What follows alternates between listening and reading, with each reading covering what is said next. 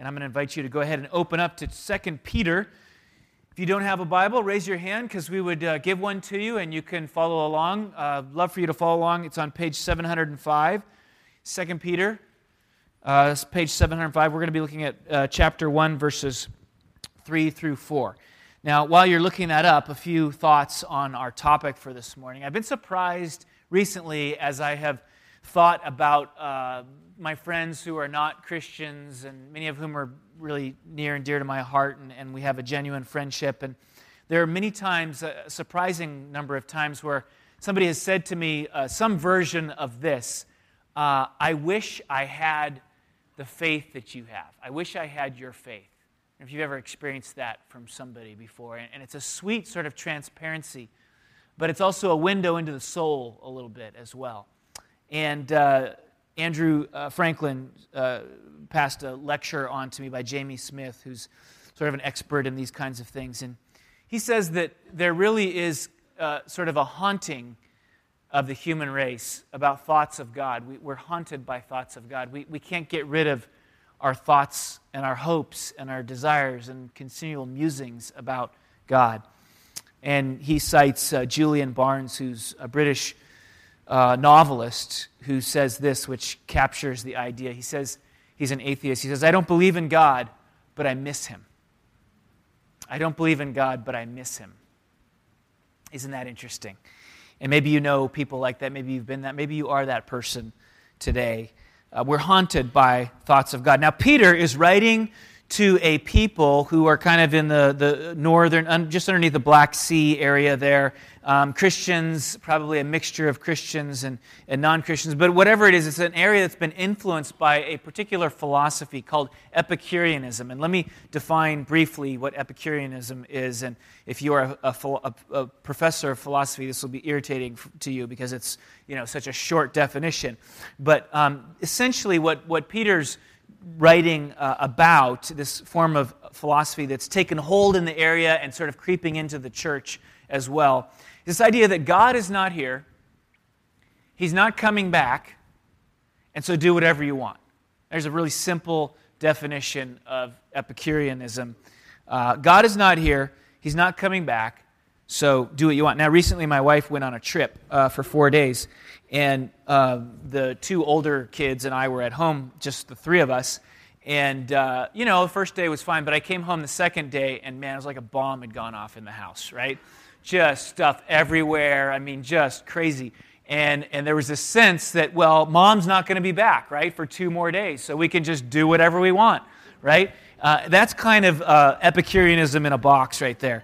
Um, this idea God's not here, He's not coming back, so do whatever you want. Now, it's a little different, though, I have to say, uh, about Epicureanism because it's not just sort of do whatever you want and sort of follow your own physical passions and desires, dissipation kind of idea. It's more uh, do whatever you want to sort of master the world. There's a different sense. The Epicurean sought pleasure not from from you know sort of living the, the wild lifestyle but from more self-control mastery of the world, understanding the world, um, uh, delaying gratification, you know, being uh, intelligent, being on top of things. Um, actually, very B- Bay Area uh, in a sense. All right, there's a, there's a seeking of pleasure um, that comes from our sort of mastering our environment and being in control and on top of things. One great example of this is the documentary Somm, which some of you may have seen. Again, Andrew Franklin uh, passed this on to me. I said before he should just come up here and preach because these are all his ideas. Um, this documentary, Somm, is about uh, these four or five people who are trying to become master sommeliers. And they uh, are taking this incredible, arduous class and course, and it's like becoming a doctor, and they're studying all night long. And, and, and ultimately, what they're trying to do is, is to be able to identify and talk about and, and pair wines for any kind of meal uh, that you could ever have. And there's only just a few of these, like a hundred and something master sommeliers in the whole world. And so they're trying to become this. And so they study like crazy. And at the very end, they, they put out five glasses of wine and they have to determine what is it old world or new world just by smelling and tasting it? You know is it what country does it come from? What region does it come from in that particular country? And then what winery might it be from? So they get there, and they're able to do this in some cases to get all the way down to the winery that it's from just by tasting it. So that, that's more like the Epicurean style, is to seek pleasure through mastery of the environment and through, uh, through um, uh, control and all of that. And so it's very, it's very Bay Area. I don't know if this resonates with you. It certainly resonates with, with me. Um, not surprisingly, this culture was influencing the church to which Peter was writing, and just like it influences ours, apparently you could be an Epicurean Christian, which is you do life, you know, forgetting that God is, is alive and here, um, not remembering that God is present. You forget that God is coming back, and that changes the way you think about your life. And so you end up seeking pleasures in this life through mastery because your mind is on this life and not on the next life. And so this kinds of philosophy can creep into the church and affect our worldview even, as Christians. And, and the true Christian worldview is opposite to that, right? It says, God is here, He's alive, and He's coming back. And so rather than just doing whatever you want, lay down your life, take up your cross. It's a very contrary worldview because there's a heaven coming, and in that place you will be blessed, you will be taken care of everything will be fine for all eternity, so you can make sacrifices now in this short life that you live. So that's the opposite message. And so Peter is concerned of this creeping in, and he's writing to this culture that ultimately is hungering. It's got an unfulfilled hunger for the divine, for the things of God. And so Peter is writing to help them understand how it is that we approach that longing, that desire, that, that feeling of, I don't believe, but I miss him. I, I want God in my life. How do we do that? So look with me in verse 3. Peter writes, His divine power has granted uh, to us all things that pertain to life and godliness.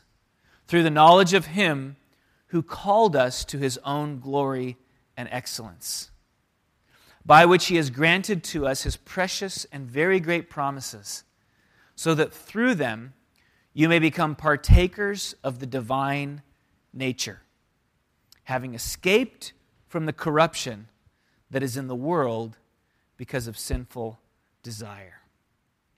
Now, there is a lot in those two verses, many uh, powerful phrases and concepts that are piled on top of each other, but this really gets to the core of what 2 Peter is about. And so I'd like to try and unpack that with you this morning in, in the time that we have. And the first thing I want to say about this, there's kind of an underlying assumption in this text that um, what Peter is assuming for all of us is that we all want God's glory and excellence. And if you go back to the way I started this morning and reflecting on people that I've known who said, I wish I had your faith, there's a sense that for all of us, we want God's as, as Peter defines it, glory and excellence. We want to come into contact with that. And it's a fair assumption that human beings long for and desire. Now, it's tempting to think that God is excellent because he meets some sort of standard that exists out in the universe, but we need to get this right. Actually, God defines what excellent is.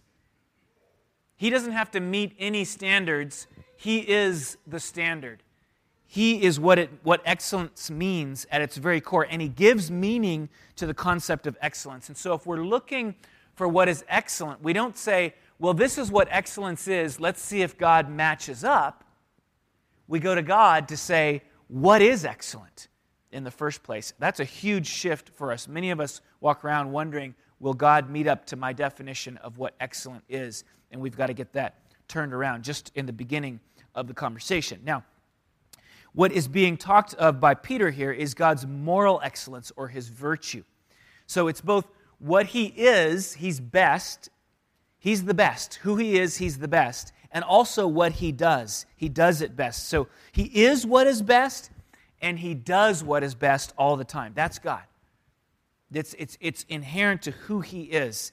And so when we, want, it, when we want glory and excellence, we go to God to let him define what those things are for us.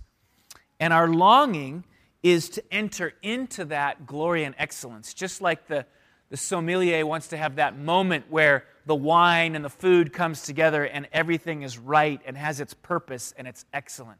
There's a hunger for that. We want to enter in to God's excellence, which is much greater and much grander. We want to become partakers of it. We want to bask in it. When I was studying classical guitar, we would have weekly recitals with the students, and we would play for one another. And usually we would have a piece partially completed, and so we would play it just to get used to playing it for others.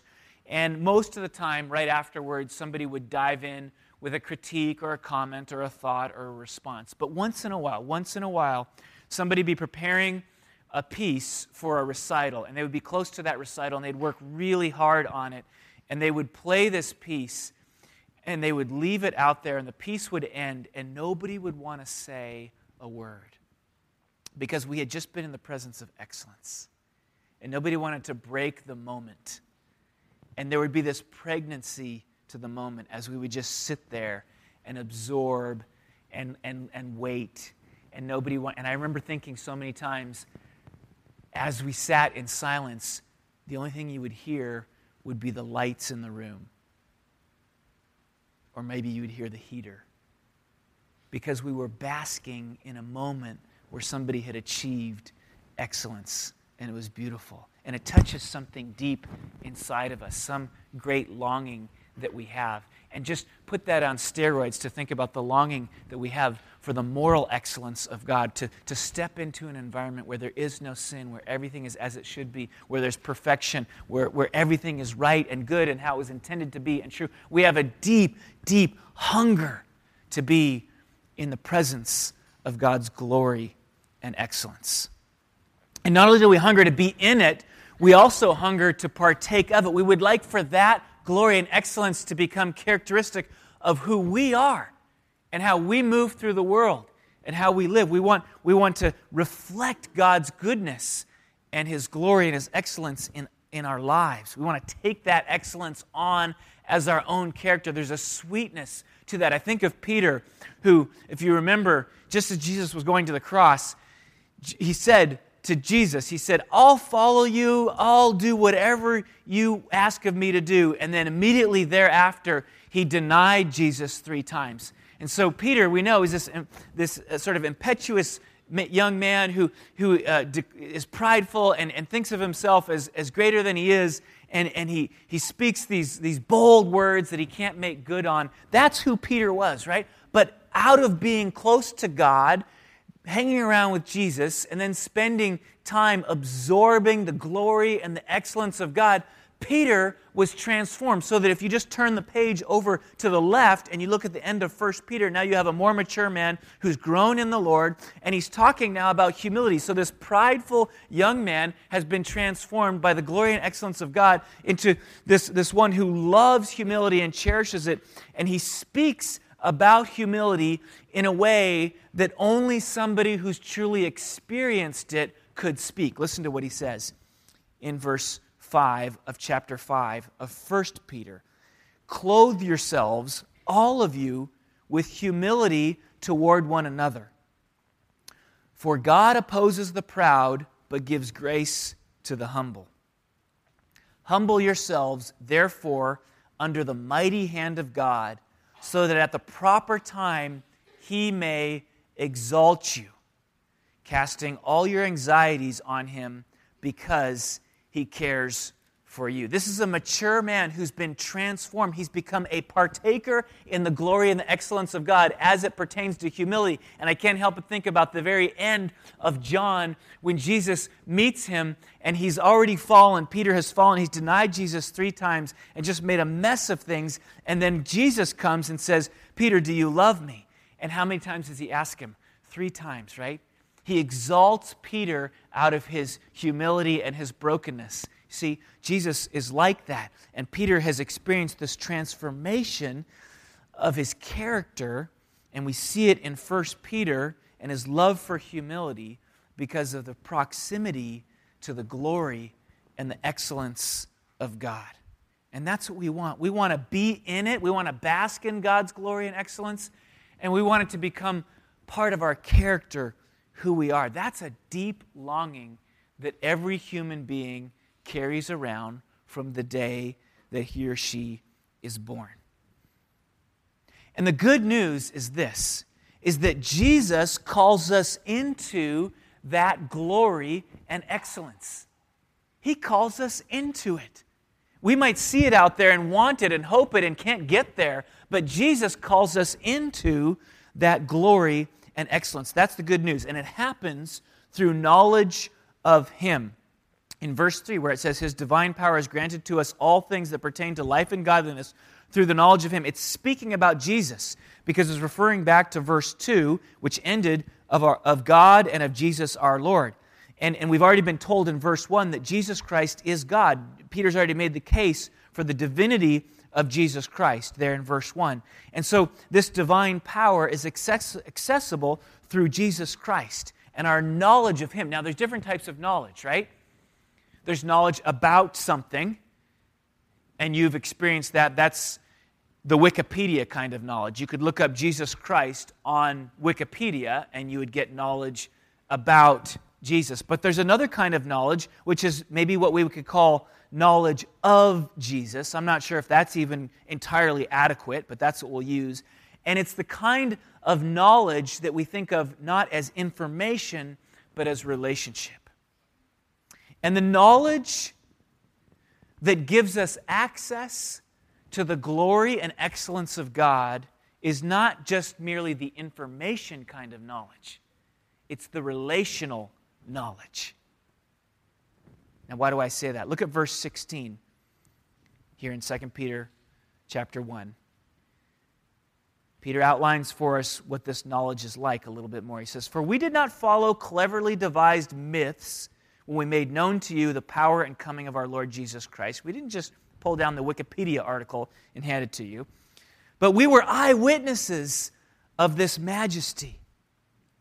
For when he received honor and glory from God the Father, now, engage your creative, sort of pictorial mind and imagine Peter standing there witnessing these events with Jesus Christ. For when he received honor and glory from God the Father, and the voice was borne to him by the majestic glory,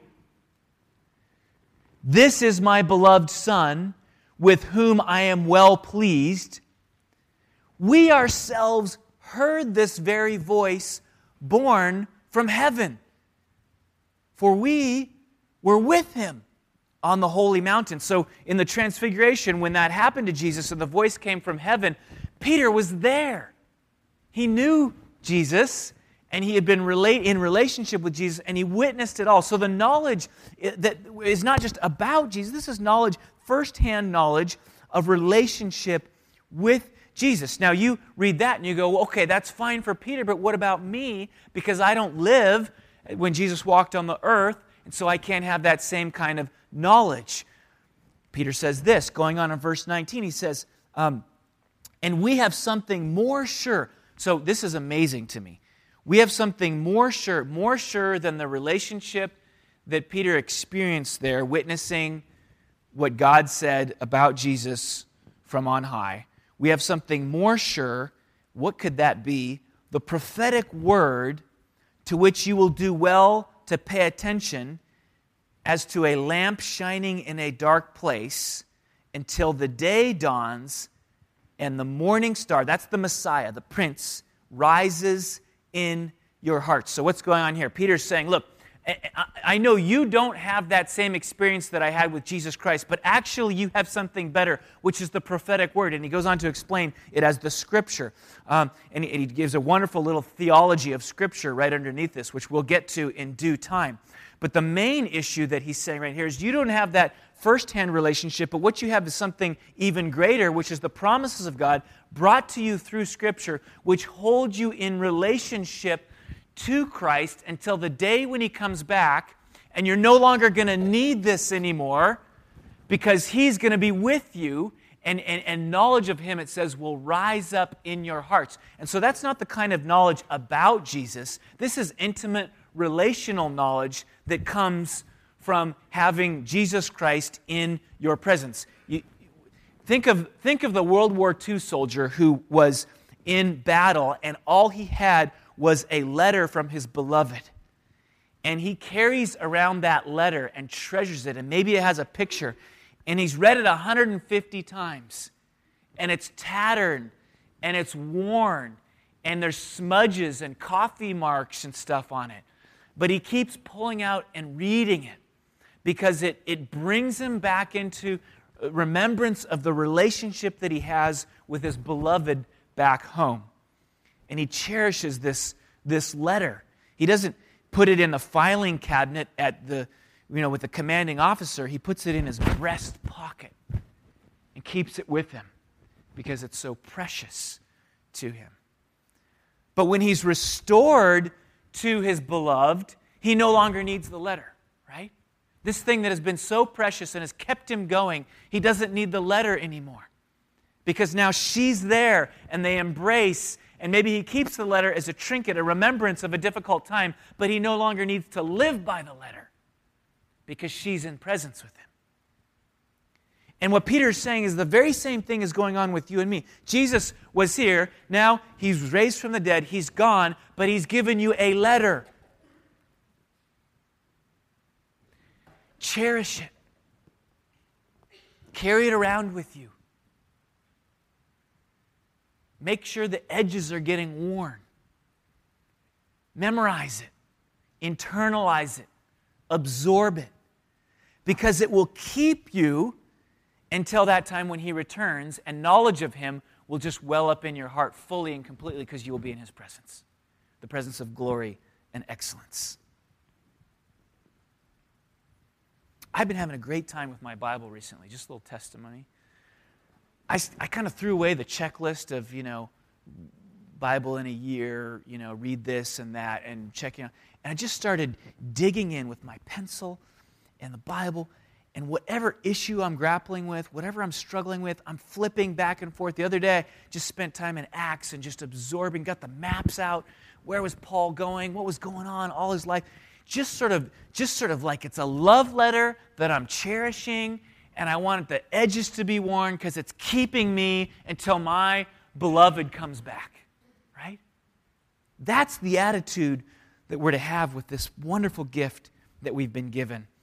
And I'm telling you, I have experienced over the last little while just some great renewal and strengthening. And I'm just reminded I know it's trite, it's been used so many times, but this is God's love letter. That's what it is.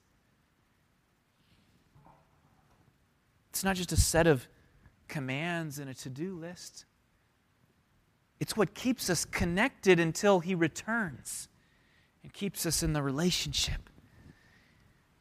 It's knowledge of God.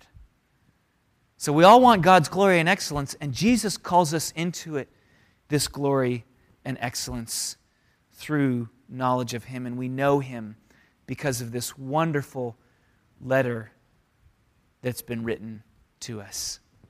And the last piece of that is that this knowledge of Jesus changes us. Just knowing God change. I find sometimes the Bible is very frustrating because I want to tell me what to do next. Don't you want that sometimes?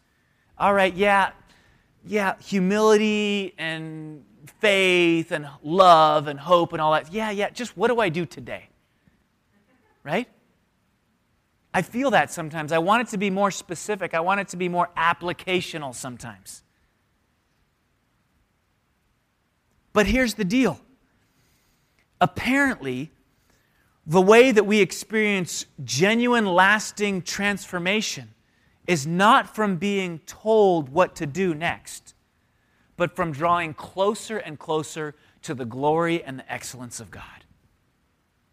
And that as we live in that realm, as we partake of his character, we are transformed. A.W. Tozer says this What comes into our minds when we think about God is the most important thing about us. Now sit with that for a little while. What comes into our minds when we think about God is the most important thing about us. So if I want to change who I am, then I need to change the way I come to God, the way I think about God, my knowledge of God, my reflection of who God is, on who God is. That's how transformation occurs. And that's what Peter is saying. It's through the knowledge of God. And I'm so thankful for this because as I try to change myself, I find over and over again, I just can't do it. I can't do it.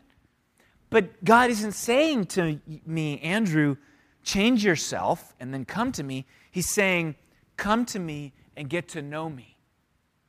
Come to me and get to know me, who I am, in my glory and my excellence. That's what God is saying. And as you do that, you will be transformed.